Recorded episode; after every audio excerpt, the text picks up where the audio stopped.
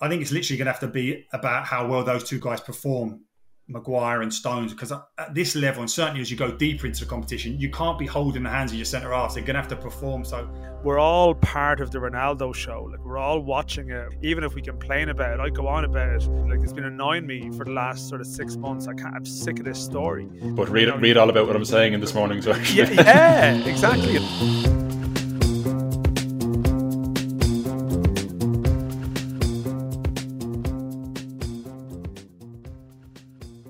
Some say the World Cup only truly starts when Brazil played their first game, and it took them 45 minutes to get going before Richarlison sparked them into life with a 2 0 victory against Serbia.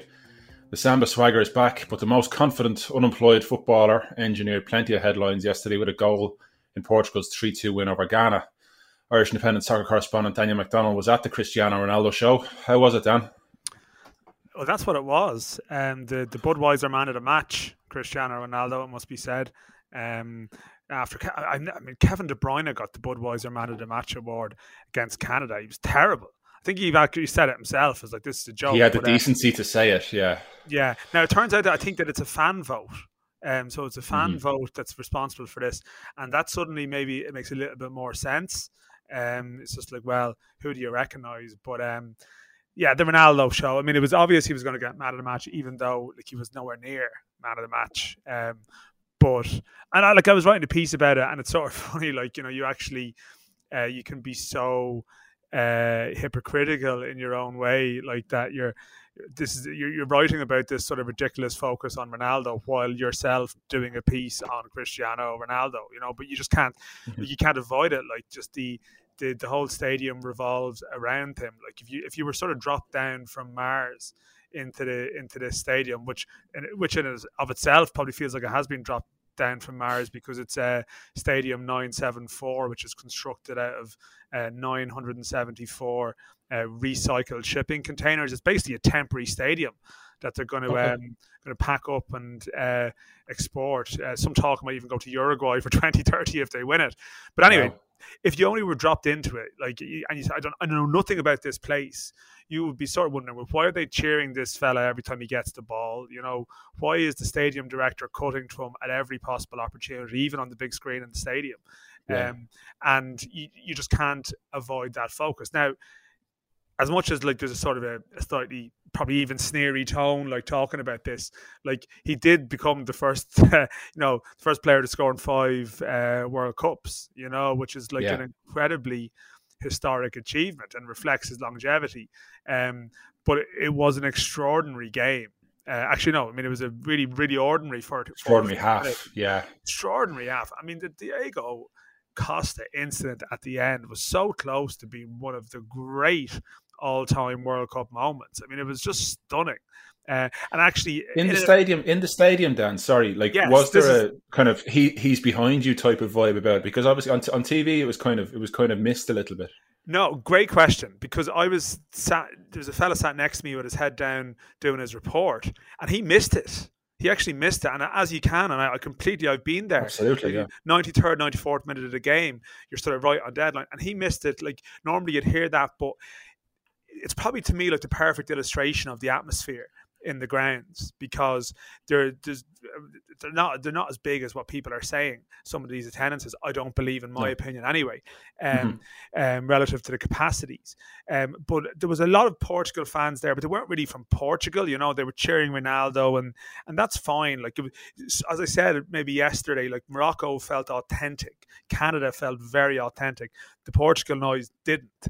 And okay. as a result, there wasn't that sense of, oh, anticipation. And it was also brilliantly at the end of the, the ground where uh, the only real pocket of Ghana fans was. So they definitely weren't going to be saying no. uh, he's behind you. They were almost in it, and like that was yeah. sort of the, it was just a perfect moment. Like I, I was just lucky. I was looking up at the time and, and saw the whole thing.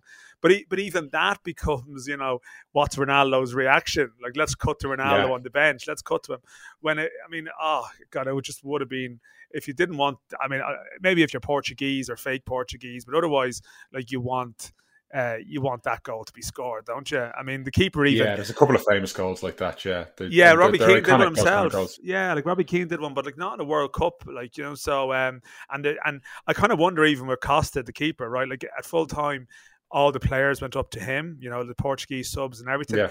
He got away with one, but you know, I kind of still wonder does it leave a does it leave a, a, little bit of a mark? I know you can you can psychoanalyze this in some way and go, um, oh, you know, he'll he'll be buoyed by the let off, but I don't know. It's still a little bit embarrassing, even though he got away with it. You know, yeah, Ronaldo um, seemed to be Ronaldo seemed to be screaming at him almost. Obviously, my, my, my, Portuguese wouldn't be the best, but Ronaldo seemed to be screaming as if to say, "Look, we won. Just get over it." You know, yeah. at least look kind of happy with it. Yeah, I couldn't quite figure out what the, the, the what that body language was saying. Yeah, I couldn't. Some people were saying, "Oh, he's admonishing them." It didn't seem like that to me, but um, in saying that, you don't know. Like you, you kind of wonder what type of teammate he is. Like he was on the the the sideline, you know, barking out orders in the final minutes, and again, you're drawn to it because it's so theatrical. Yeah. Like I remember the final days of the final minutes of Euro 2016 when he went off injured and Portugal won it. And he was practically like hobbling along the sideline like a second coach next to Santos. And you're kind of wondering, is this legit? Is this for show? I can't really can't really figure it out. Like, you know, before the game, he even sort of wandered over towards the direction of where the main body of photographers were and then stood with his back to them. So they have this shot of him wearing the seven. Yeah. Thinking, this isn't the thing. But I mean, he was maybe he's auditioning for Manchester United manager or something like that in the yeah. future, just getting a bit of bit of bit of coaching experience in game.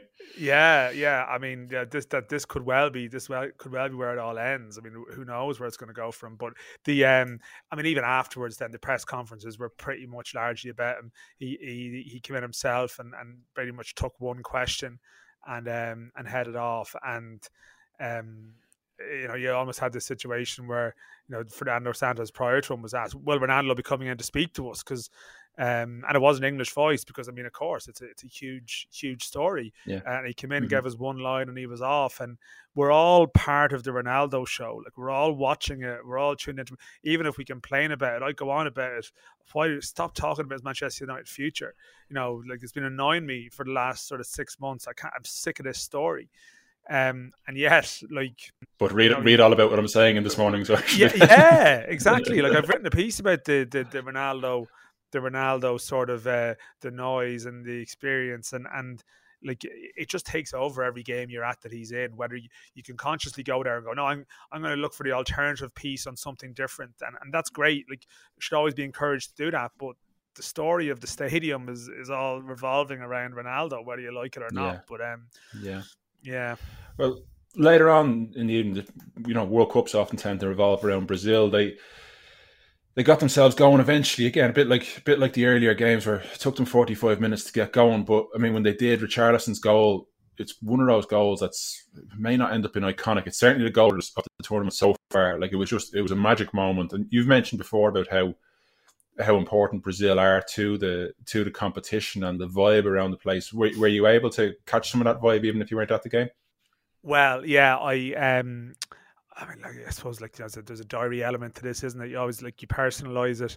Um, I decided to nip off home after the Portugal uh, Ghana game. I say nip off home. Like it involves like a 25 minute walk to a metro, but I basically figured out that the stadium that the Portugal Ghana game was in 974 is the closest probably to where I was staying. So I just needed to get one metro, five stops.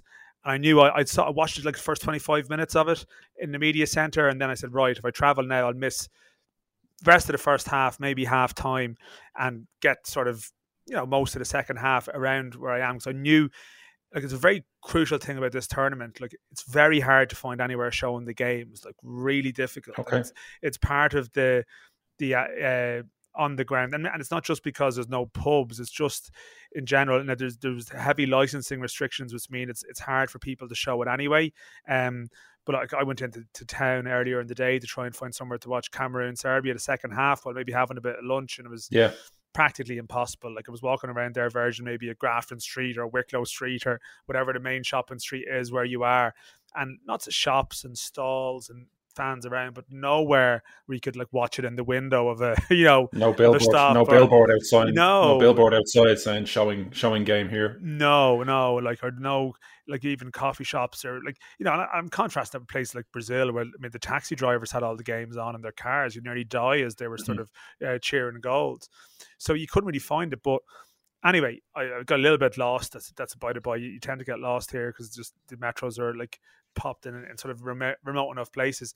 But I got to where I had in mind quite close to me in the in the for the second half of the game. There's a restaurant just down the road, and uh, as I was walking down the road, I actually heard this huge roar, which is nothing that I've I haven't really encountered that on the street anywhere. Okay. And it was Richarlison's goal. I'd missed the first goal. I just arrived for the second one, but it's probably again one of the few times where uh, you had this genuine atmosphere of like you know walking past the place and there's a big eruption as a goal is scored and um, it was because I think it was the Brazil game. You know, I think it was yeah. just and because it was one of those moments that you'll you sort of remember in a weird way. So I don't have much to offer by way of analysis of the uh, the game itself.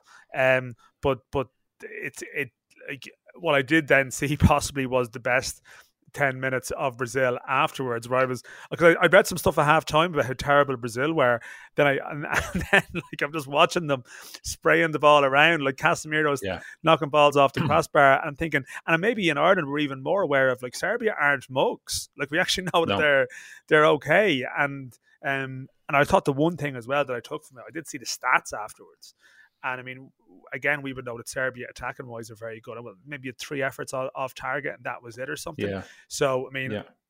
we'll we'll probably talk about it, you know, a bit later on in the context of England. Like you know, defenses are very important for for winning tournaments, and maybe they were flat in other ways, um, but they do have a lot of the ingredients, don't they?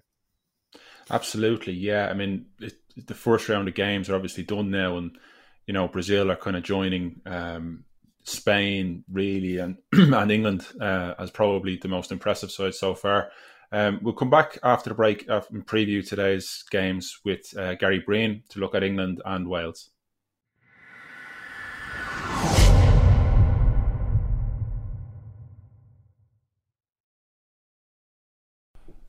Hi Gary, how's things? Are you enjoying the World Cup so far? I am. I really am in terms of the games that we've seen recently, at first you're kind of waiting for it to kind of like take off. But from the moment of that Saudi Arabia game against Argentina, this World Cup has had liftoff. I've really enjoyed that game.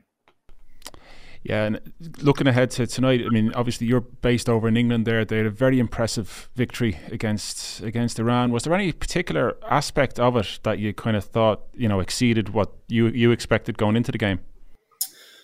I think in terms of the confidence with which they played with it, there was a lot of pressure going into the game. No winning six matches, their performances in the Nation League, and of course those results against Hungary. So there was a lot of, as you know, the press over here build that team up. But when there's a bad performance, they really like start um, creating a lot of pressure in and around the player. So it was a really impressive performance. Listen, you have to take into account the quality of the opposition, but in terms of the front play that, that England have and the dynamic attributes they have in that central midfield area, and notably now Bellingham to go alongside Rice, you can see what the strengths of this England team are, and, they are offensive. There's still question marks about them defensively. I think they'll be tested the further they go into the competition, but it's a brilliant start for them. Yeah, I was going to ask you from if, if you were playing against them, you know, from a defensive point of view. Obviously, Harry Kane's a superb striker who would be, you know, straight up against the centre backs. But th- those three players in behind them, be it Saka, Mount, Sterling, Foden, yeah, yeah. Grealish, how difficult is it to kind of combat those in terms of like do you try and step into them do you get your midfield to step back what way is what way would you kind of think about trying to trying to stop them well I think ultimately is, is a massive challenge because if you think about Harry Kane as a quintessential number nine you think about him playing on the shoulders and then Sterling as such in, in behind as such in that area, that 10 area. But they actually play very differently in that Harry Kane would drop into that 10 area and get on a half turn. So as a centre half, you've got to make a decision. Do you go in there with him? And if you do, then you know that they've got that pace running in behind you, the likes of Sterling in behind, Saka, of course. They've got real quality. And I think if they're getting good ball into them, which they were from Rice and notably Bellingham, you've got a really tough challenge. I, I genuinely. I generally think they'll cause most teams in this competition problems. In fact, I think they would call any defence in this World Cup problems. But it's just their defence which will be the key to how far England actually go. But in terms of physically going up against this England offensive unit so difficult. Yeah, I mean, I mean, Gary, we're probably looking to see what is the difference between England in this tournament compared yeah. to the Euros, and Bellingham is a big one that springs to mind, right? I mean, he, yeah. what what does he give to them maybe that they lacked before? But it, ultimately, he gives you that star quality in central midfield because if you think about England's team getting to the semi final of the World Cups last time and then the Euros, quite industrious in midfield. You know, talk about those two holding midfielders. Now they've got someone like Bellingham who can actually do that. But he's a throwback to the other days of midfielders like Roy Keane, Stephen Gerrard, who can actually do both. And I think he, he really elevates this team to, to a level that they genuinely have got a chance of winning this now. I think there was lots of times where you thought, yeah, they can get to a certain position, they can get to the last four. Do they have that special quality in that key area to do this? And I think that's a massive amount of pressure to put on someone who's 19 years of age. But I think you have to do it. I think you genuinely look at his his quality and what he gives this England team, and I think he does make the difference. You think about the semi final in the last World Cup, and now you've got four players who have come into the team since Bellingham, as we've mentioned, Declan Rice, Saka, these type of guys. It's real quality, and Foden, of course, as well. So as they get to a semi-final without those four, you bring those four brilliant talents back into that squad. Now they're going to go close. Uh, I suppose the counterpoint to that is right. People will say still that defenses will will yeah. will, will win tournaments, and yeah. the, okay, it was a little bit of junk time the other day, but they, they did concede two goals. Um, USA probably have the ability to cause them a little bit more problems. Like we saw, even how they played against Wales in the first half, they were very good. I mean, what what concerns you about that England defense, and like what I don't know what's what's the best approach for them in this regard to sort of navigate the rest of the competition? Well, uh, ultimately, Dan, attack being the best form of defence, you're going to have to try and outscore people because if you're conceding two goals and the two goals that they conceded are, are, a major worry, you think about the goal, little reverse pass inside Harry Maguire. It's everything we know about his frailty as a centre half. I'm no surprise that he's coming to Southgate's team because he's brilliant in terms of his ball carrying ability and his physicality at set pieces. That's that's obvious. But any little balls down the sides of him, and a team like Iran can cause him problems. The better forwards as you go deeper into this competition will do likewise. But there's another example again of a straight pass inside Stones. You saw Pickford making a brilliant save onto the crossbar, and you're thinking, how are these players causing you problems? And that's the worry for Southgate. I think he genuinely needs to address it. I think he he think probably knows that they don't have a World Cup winning centre half partnership or a defensive unit, so they're gonna have to they're gonna have to be um, as good as they can going forward to, to protect those players because they're not at the level, as you quite rightly said, it's the defenders that win you World Cups, as we said so often before. They're the ones that win you titles. And just before we move on to Wales, uh, Gary, in, in terms of Stones and Maguire, they seem to be players who like getting on the front foot, almost like getting out in front of the centre forwards. But increasingly, as they play against the better teams, that kind of that kind of tactic for them was would seem to cause them problems that it's leaving space in behind. Is that something you think that Southgate will just say, look, let the two lads in front protect you and you kind of hold your position, or is is that a deliberate ploy? Do you think? Well, you you look at the type of passes in anyone in behind. You know that Pickford is the type of goalkeeper who come out sweeping behind, but it, it doesn't. It's not like you haven't got to be a football expert to recognise that Stones and notably Maguire struggle with little balls in behind them. So you're, you're probably saying a, a, good, a, better starting position, reading the game in a around, and we know how much of a role Declan Rice plays in terms of patrolling, blocking those passing channels into him. But there's going to be moments where even him and Bellingham, who are a throwback in terms of playing two in central midfield because of their athleticism, you normally have to go with a three. But I think I think it's literally going to have to be about how well those two guys perform Maguire and Stones because at this level, and certainly as you go deeper into the competition, you can't be holding the hands of your centre halves. They're going to have to perform. So that is the worry. There are moments where you know they will be vulnerable, but I think they're just going to have to try and outscore teams. And, and moving on to Wales, who play Iran this morning, obviously they had a, a tough game against USA. Bale came up trumps is it just going to be a case of the old guard? They look to the old guard, Bale, Ramsey, and even you know Kiefer Moore, the likes of those kind of players to, to get them through. Or Brennan Johnson can kind of add a bit of bit of X factor to them. Do you think that they'll have enough to get by Iran today? Well, I, I, in terms of how Iran performed, yes, I do. Um, but I would worry against the better teams, as you, as you quite rightly said, Aidan. Think about how dominant the Americans were in that central midfield area in that first half. That was a massive concern. And you talk about the old guard, Bale, Ramsey, they actually looked their age, I felt, and they weren't alone. Aesthetic, aesthetically, they looked like they were short wells. And I don't know whether or not that can be the emotion of the first half of a World Cup. We probably experienced something similar in that first game against Cameroon all those years ago. The nervousness, the occasion maybe gets you a little bit. And in the second half, you relax a little bit. They went after the Americans and, and, and they improved. They really did. But the concern, and, and Robert Page said about it, is that they couldn't play through the Americans' press. So they made a decision take Dan James off for his pacing behind and, and go a bit more route one, and, and, and I applaud that. I think a lot of teams try and play through the furs because it's it's it's easy on the eye, but you've got to be effective. And certainly, Kiefer Moore coming on was that. Now, I would expect them to be able to beat Iran, and then you're in a, a relatively good position. But in terms of going up against England, I, I would worry for Wales in terms of how dominant the USA were in midfield, and England are about four or five stages above that with the quality that, that they have. Yeah, I mean, I, I suppose like the, the, it's a strange dynamic. It's actually the opposite to what you had in 02, that your second game was against Germany. So mm. the game you, the game you needed to win was the last one. So I know it was a slightly different order, but I don't know. Do you think the way the Welsh players got back to the hotel and they can just almost relax a bit into the tournament with that point, or is it a bit different because they're straight away into well, this is the must-win game. They they, yeah. they possibly know deep down if they don't win this game, that, I think that could be curtains, you know. Yeah, I think Dan. I think ultimately they'd have gone back to that hotel, and you get you take that that, that bus ride back there, and you, you, gather your thoughts, and I think they'll be in a great mood because that felt like a win in the end in terms of the late equaliser. We had made that as the key fixture really in this group. How USA and Wales would get on against each other. You, kind of put it down that you'd expect them to beat Iran, and then you're looking at the difficult game against the strongest team in the group, England. So I think they'll be delighted with that. And I think hopefully now they're able to settle down and they're able to build on that. But ultimately, it's about winning and putting to bed the lesser teams. You've got to win those games. And Gary, could I just take you back? We were talking about 2002. We're not quite going back that far, but November 1st, 2006, there was a game between Southampton and Wolves of a 17 year old Gareth Bale against a, a non 17 year old Gary Breen. Um, do you do you remember remember much? I know you played an awful lot of games. Remember much about that game or playing Bale or noticing anything about him at the time?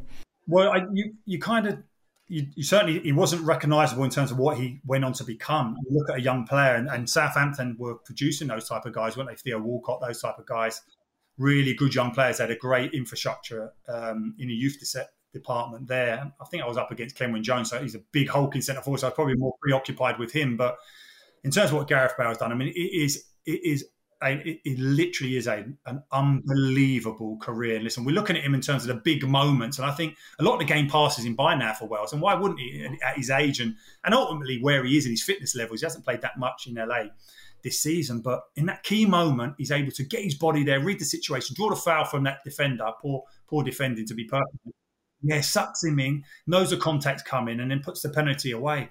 And it's moments like that. And I think in this World Cup, this will this will be about him. Can he can he produce those moments? We're not going to see those swashbuckling runs from deep that we've seen so often for Real Madrid and Wales in his youth, younger days as such.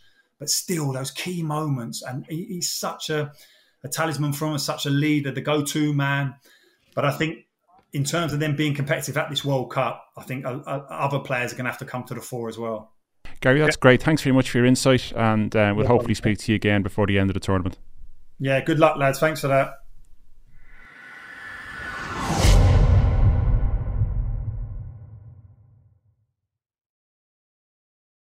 Some good insight there from Gary Dan. Um, we talked about England and Wales, and you're going to try and catch both games today.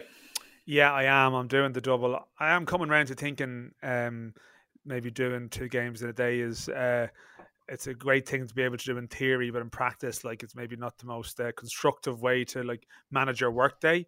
Um, but I am doing this one. Yeah, I'm doing the double. I know logistically, of, what's that like? So it just involves getting up. See, um, Wales are playing in Al Rayyan Stadium, which actually isn't too bad. It's it's not a million miles from the media center. Like basically, the media center, right? This is this old airport, um, and it's the Qatar Convention Center. It's basically a central hub. I, I suppose in, in, in, sort of a, in Irish terms, you can just imagine it like Busaras, really, except you have all the media okay. facilities there, and all the buses to the stadiums go out from there.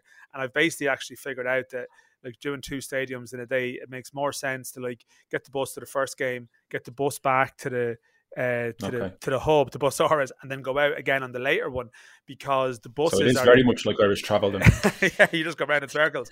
But the uh, the, uh, the the the thing about it is, is that like the buses are the only things that can get parked very close to the stadiums. So while you can get the metro or you can get trying People can go try and get a cab. You have this big long walk that defeats the purpose. The buses, uh, once the driver doesn't get lost, uh, which has happened on a couple of occasions, they bring you right up there. So uh, I am doing it. Al Rayyan, where Wales play, isn't a million miles away.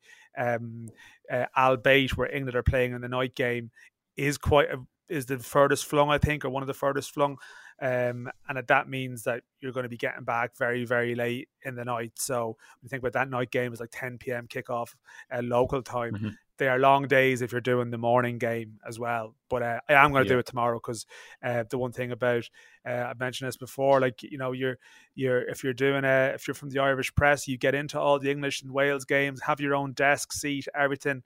Um, some of the other games you're a little bit more on the fringes in an overflow section. So uh, it, okay. there's there's many reasons to do it on top of the football, but um, the football I actually um, I mean when you have the the political angle to Iran and, and what's happening and the emotion around the anthem and Absolutely, seeing yeah. them. I mean, Wales, you have this thing there where the fans are going to be allowed to sort of uh, you know, bring in their rainbow hats or you know, just sort of to make some kind of gesture, which classic FIFA trying to uh, damage, you know, exercising some kind of damage limitation here. Um, but like you're just conscious. I mean, that that of an event might be just there's a sort of a as as we mentioned from yeah, the start, the Iranian like anthem as well. Yeah. yeah. like the story of this tournament is the backdrop to it, and again, like this is a game where you feel like you want to see the, the, the, the, some of the stuff around it as well as the game itself. England USA to me is a cracking match. Um, mm-hmm. You know, I, I, think it has the potential to be a, a cracking game uh, because I think USA are actually have an exciting streak to them in some ways, mm-hmm. and I mm-hmm. think even maybe even more so in a game where they're the underdog uh, they'll have to keep. And we, have we've, we've spoken about England and Wales with, with Gary there, so we don't really need to go over England these games dramatically again mm-hmm. we've done it. Um, but you just you just have this sense that for England it's a little bit of a different test where they could be really sucker punched by a, a team. So. Uh, I'm, I'm looking forward to I'm looking forward to the football aspect of that game. Um, we might as well get into our predictions now, Dan. So let's just go chronologically, I suppose. Wales against Iran. How do you see that? Oh, I, I think um, I think I'm going for Wales to eke it out, maybe, but I, I don't know. I mean, I think Iran obviously were rolled over by England quite comfortably. Um, does that mean they're going to be the the whipping boys of the the group? I'm not hundred percent convinced that's going to be the case, but I, I, maybe I will go for a narrow Wales win. Yeah, I think I might go for a draw on this one, one all draw. I've been a bit uh, bit optimistic with my goals predictions recently. So uh, yeah, yeah. Given, given given what, what given what went on in the games in the games yesterday. There's a mad stat that I think Wales since 2020 a third of their goals have come after the 88th minute in games. Uh, okay. Uh, 80 minutes later. So uh, don't switch off if um yeah. if that game is if that's if that game is boring you with 10 minutes to go because something tends to happen. Even more chance now with the amount of injury time that's, that's being added on true. in these games. Yeah, true. Uh, Qatar, Senegal. It's again, it's very, very difficult. It's almost a pick a number type of game. Can Qatar be that bad again, or Qatar? Can can they be that bad again? Like, was it just a perfect storm in terms of like being the host and the nerves and all of that? Um, I, I'll take Senegal to win, but again in a narrow, a narrow one 0 type of way rather than an, an emphatic way. Yeah, I'm going to go for three one Senegal in this. I think it's their it's their chance to try and get themselves ahead of Ecuador going into their final game. So that's I, I think they'll be well motivated for that one. Um, Netherlands and Ecuador, um, it's both were reasonably impressive to start. Yeah, yeah, they are a lot of Ecuador fans around the place actually. Um, I suppose like all the South American teams, but like not a team we know too much about. Uh, and as we've mentioned, like you know, uh, young enough side, like I think this is a sort of a free hit game for them in a sort of a strange way? Although will they approach it more cautiously and just try and somehow eke out a point, and that really puts them, um, you know, that puts them one up on Senegal going into yeah. the last game potentially. Um, mm-hmm. But I still think this Dutch side um, will again. I'm going for another narrow win. I'm going for narrow wins in pretty much all the games here tomorrow. I'm not going for any draws. Um, so yeah, I think I think maybe yeah one 0 to the Dutch. I'll go one all just to be just to be different. I think it is going to be close, though. It's going to be one of those one of those games that we've seen a few of so far. And then finally, we've covered it a lot with, with Gary. So briefly, we could England and Wales prediction. England USA. I'll let you go. I'll let you go Sorry, first. England. England, England USA. I've had that. I've had I've had England and Wales on the brain all day. So for some reason, I'm, I'm conflating them. So I'm a few days ahead of myself. I'm going to go one 0 England in this. Um, I think yeah. it'll be tight, but I think enough.